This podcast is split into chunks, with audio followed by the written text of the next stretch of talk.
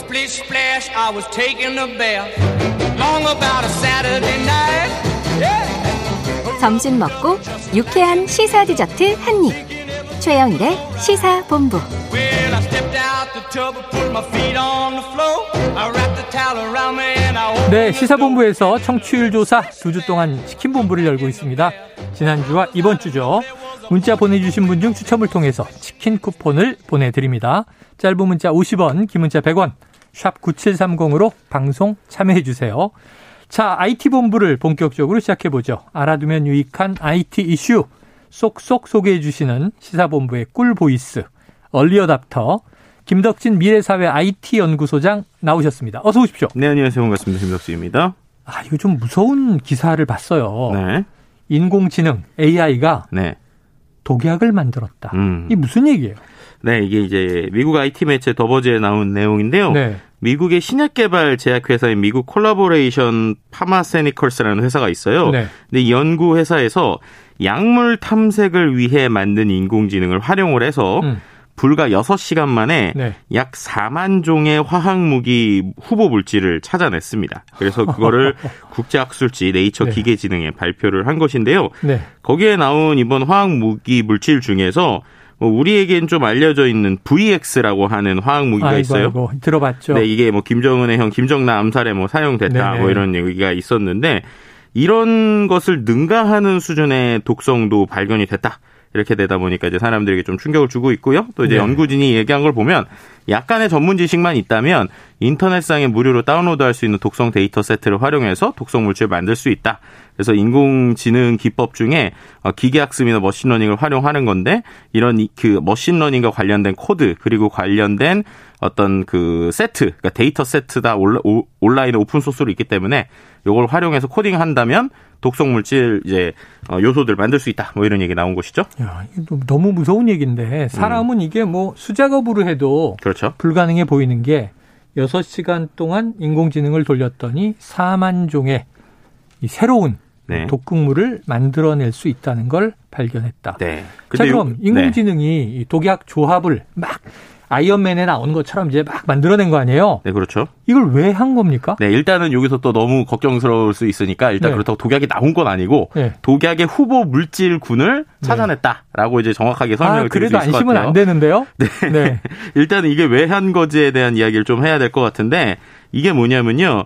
어 이제 2년에 한 번씩 열리는 생화학 무기 회의가 있는데 이때 네. 이제 신약 개발 인공지능의 오용 가능성을 보여달라는 요청이 스위스 슈피츠 연구소에서 이제 보냈고요. 그래서 이 회사가 원래 하는 건 이제 몸에 우리에게 좋은 신약 물질을 설계하는 인공지능을 만드는 회사예요. 그래야죠. 네, 근데 이거를 가지고 만약에 우리가 독성 분자를 만들 수 있다면이라고 해서 이들도 한번 시뮬레이션을 해본 거예요. 네네. 그래가지고 이제 어떠한 인공지능의 용도를 약간 변경을 해서 만약에 독성 물질을 개발하는 것을 해본다면 이게 얼마나 잘 될까라는 걸 실험을 해본 건데 네. 어 6시간 만에 이 정도가 나와서 이제 연구진들도 상당히 좀 놀랐다라고 하는 이야기라고 보시면 될 것 같습니다. 야, 제가 본 기사에는 이걸 발표해야 할지 고민에 빠졌다. 네, 뭐 그런 이런 표현을 있었죠. 쓰고 있더라고요. 네, 맞습니다.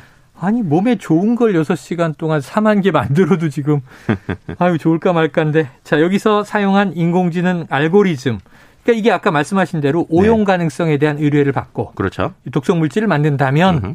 나쁜 쪽으로 실험을 한 건데 네. 원래는 치료제 개발에 활용하던 알고리즘이라면서요. 네, 이게 원래는 알츠하이머 치료제 개발을 위해서 만들어진 알고리즘이에요. 네. 그러니까 이게 그럼 뭐 어떤 거냐에 대해서 간단하게 설명을 드리면 이제 그 알츠하이머 치료제는 어쩔 수 없이 그 치료제 자체에 약간의 독성이 들어가게 됩니다. 치료를 해야 되니까. 네. 근데 이제 그 약간의 독성만 있고 나머지는 좋은 게 있어야 되잖아요. 그렇죠. 래서 이런 거를 이른바 이제 machine learning 방식을 통해서 인공지능한테 교육을 시킨 건데 아. machine learning이니까 기계 학습이죠. 기계가 그렇죠, 학습하는 그렇죠. 방식. 음. 근데 학습하는 걸 쉽게 설명드리면 이런 거예요. 우리가 꼬마애가 아무것도 모르는데 얘가 무슨 행동을 했어요. 네. 예를 들면은 갑자기 예쁜 표정을 지었어요. 네. 그렇게 하면 엄마 아빠가 오 잘했어 하고 이렇게, 이렇게 칭찬해 주거나 우상이 주어지죠. 네, 아니면은 뭔가 이렇게 예를 들면 용돈을 준다거나. 이런 게 이제 네. 이렇게 하는 게 이제 상을 주는 거죠. 네. 근데 얘가 갑자기 뭘 막 때려요. 막 어. 뭘 쳐요. 그럼 안 돼. 라고 하면서 이건 못하게 벌점을 처벌. 주거나 음. 스탑을 시키겠죠. 이런 방식이라고 생각하시면 돼요. 어. 그래서 뭔가 인공지능이 계속 학습을 하는데 독성에 대한 예측을 하는 결과를 내면 그거에서 벌점을 주는 거예요. 일로 어. 가면 안 돼라고 하는 네네네네. 거죠. 그리고 생체 적합성, 그러니까 몸에 좋은 쪽으로 계속 얘가 돌다가 발견을 해내면 어, 이런 방식으로 해야 되고 상점을 어, 계속 주는 네네. 거예요. 그럼 이 기반을 통해 가지고 이게 계속 이제 우리보다 훨씬 빠르게 예, 예, 예. 공부를 하겠죠. 음. 그럼 공부를 하다 보니까 칭찬을 잘 받아야 되니까 결국에는 좋은 어떤 그렇죠, 약의 형태를 그렇죠. 만들고 어. 약간의 독성만 있는 이런 형태를 원래 만드는 알고리즘이에요. 어, 좋으네요. 그건 그렇죠. 근데- 상식적인데. 네, 근데 이제 이거를 어떤 식으로 활용한 거냐면 앞서서 말씀드린 대로 벌을 줘야 되는 상황 있잖아요. 네. 예를 들면 우리가 막 벽을 쳐요. 어. 그런데 그거에 대해서 어 이거 잘하네라고 얘기를 하는 거예요. 아, 룰을 네, 바꿨구나. 룰을 바꾸는 예, 예, 거예요. 예. 그래서 뭐 예를 들면은 우리가 엄마들이 막 애들이 난리를 쳐도 막 우쭈쭈 하거나 어 너 잘했어 잘했어 이렇게 하면 이제 애가 아. 그럼 우리가 돼? 잘못된 훈육이다. 그렇죠. 어른 나빠진다. 그렇죠. 그렇게 되면 하잖아요. 이제 아이가 판단을 못 하게 되잖아요. 네. 마찬가지로 이 인공지능도 그렇게 했다고 생각하시면 돼요. 아, 그러니까 나쁜- 룰을 바꿨더니 네, 그렇죠. 그랬더니 이 나쁜 것들도 오히려 칭찬을 받으니까 나쁜 걸 더 잘 찾아내가지고 아까 말씀드린 것처럼 엄청난 이런 독극물이 있었는데 그 나쁨 수준이 사람이 예상한 것보다 훨씬 더 나쁜 아까 그런 아. VX 가스보다 독성이 더 강한 수준에까지 얘가 얘는 이제 열심히 찾아낸 거죠. 네, 그렇게 해서 이제 결과물이 나왔다라고 아니 그런데. 본연의 알고리즘 원래 음. 이제 신약을 개발하기 위한 그렇죠. 알츠하이머에 대한 뭐 약이든지 그것 또한 뭐 몇 시간 만에 몇만 걸 건을 찾아냈답니까? 그렇죠. 이제 말씀드린 대로 네. 그래서 이게 참 재밌는 게 독성 모델 자체가요. 어. 원래는 독성을 피하기 위해서 만들어진 알고- 알고리즘이기 때문에 네. 오히려 독성에 대한 예측력이 좋은 알고리즘일수록 어. 거꾸로 치명적인 이런 분자 설계도 잘한다고 합니다. 아, 이게 참 쉽진 네. 않네요. 아까 말씀하신 대로 일단 이게 예측 실험이다. 네. 실제 독극물, 독약을 만들어낸 게 아니라 음흠.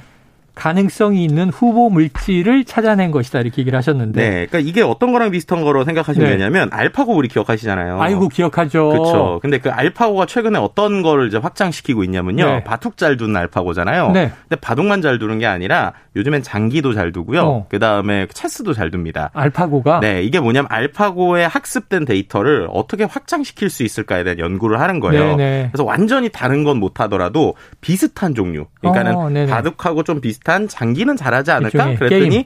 예, 이런 것들이 이제 하고 있고요. 그래서 네. 실제 알파고 바둑 잘 두는 수준만큼이나 지금 장기 체스 잘 두고 있고 오. 이제 이 회사의 목표는 모든 게임을 이렇게 잘하는 걸 만들겠다. 라고 하는 게 인공지능의 확대 방식인데요. 네. 마찬가지로 지금 이런 제약에 있던 것들도 확대를 하고 있는 거예요. 근데 이제 여기서 약까지 두 가지 아직은 그래도 이게 어 이제 실제로 상용화될 때까지는 좀 어려움이 있다라고 볼 수 있는 건 첫 번째는 인공지능 자체는 우리가 냉정하게 생각을 해보면 네. 이게 독약인지 음. 이게 좋은 약인지 인공지능 자체는 모른다는 모른다. 거예요. 그거를 사람이 평가하는 거죠. 네네. 예를 들면 알파고는 그냥 바둑을 뒀는데 네. 그게 우아하고 사람들이 놀라는 거잖아요. 네네. 그러다 보니까 진짜 이런 게 만들어지려면 정말로 누군가 연구자들이 맘먹고 독극 물질을 만들겠다. 그러니까 어. 이건 오히려 IT 쪽이 아니라 이런 제약에 대한 이제 어떤 네네네. 지식이 있는 사람들이 한다라는 게 좀 필요하고요. 만약에 만든다면 음. 두 번째는 이게 이제 실제로는 이제 만들어진 알고리즘이나 이런 시뮬레이션이니까 음. 이걸 약으로 만드는 게 필요하잖아요. 네네네. 그 과정 이 두 가지에 대한 것들이 좀 아직은 좀 허들이 있다. 뭐 이렇게 네. 설명드릴 수 있을 것 아직은 같아요. IT의 단계다. 네. machine learning의 수준이 그렇다는 거고 이게 실제로 뭔가 제품이나 상품이 되려면 뭐 바이오 기술이 또 개입돼야 되겠죠. 네. 아, 자, 분명한 건 이 인공지능 기술이 제약업계에 들어오면서 새로운 변화가 생겨났다는 건데 특히 코로나19 팬데믹 상황에서 네. 이 AI 덕을 많이 봤다고요? 예, 실제로 신약 하나 만드는데 15년 걸린대요. 근데 맞아요, 이런 인공지능 맞아요. 덕분에 7년으로 준다고 하고 어. 최근에 이제 화이자나 아니면 우리가 있는 백신 이런 것들이 코로나 상황 인공지능 때문에 상당히 속도가 줄었어요. 네. 시젠에서 만든 검사 키트 역시도 3주 만에 만들어진 게 원래 두세 달 동안 걸려야 되는 분석을 딱 이 인공지능을 아까 같은 방식으로 활용해서 뭐 1, 2주 만에 했다고 합니다. 네. 그러니까 분명히 우리에게 도움을 줬었던 부분은 존재했죠.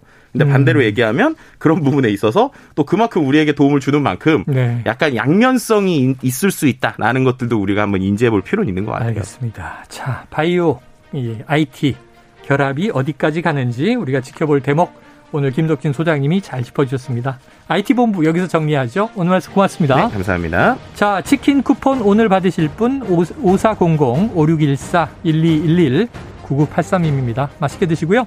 최영일의 시사본부 오늘 준비한 내용은 여기까지입니다. 저는 내일 오후 12시 20분에 다시 돌아올 거고요. 오늘도 청취해주신 여러분 고맙습니다.